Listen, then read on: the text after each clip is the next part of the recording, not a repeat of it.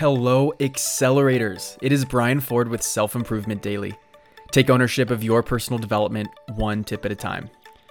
Recently, I've been circling back through books I've already read in between new books just to be reminded of the great ideas that already left an impression on me. It's been a really beneficial decision, and I encourage you to try it. The book I'm rereading right now is The 5 Second Rule by Mel Robbins, and there are a number of ideas I want to touch on, but I'll start with this. In the book, Mel talks about the two sides of procrastination. There is the one that we all talk about called destructive procrastination that keeps us from doing important tasks. But there's also this thing called productive procrastination. It sounds like an oxymoron, but hear me out. Productive procrastination is actually a really important part of the creative process.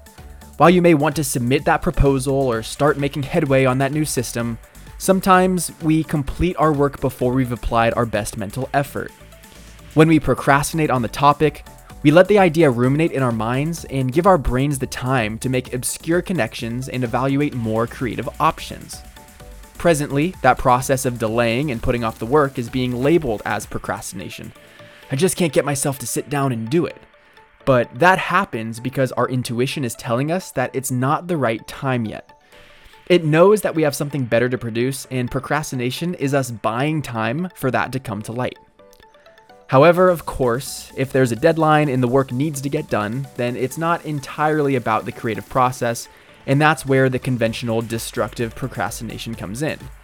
That's when we know there are consequences to not taking action, and here, procrastination is a mechanism of escapism from our present reality. So be careful, but understand this procrastination isn't all that bad. And thinking through what your reasons are for delaying the work will help you realize which form procrastination is taking.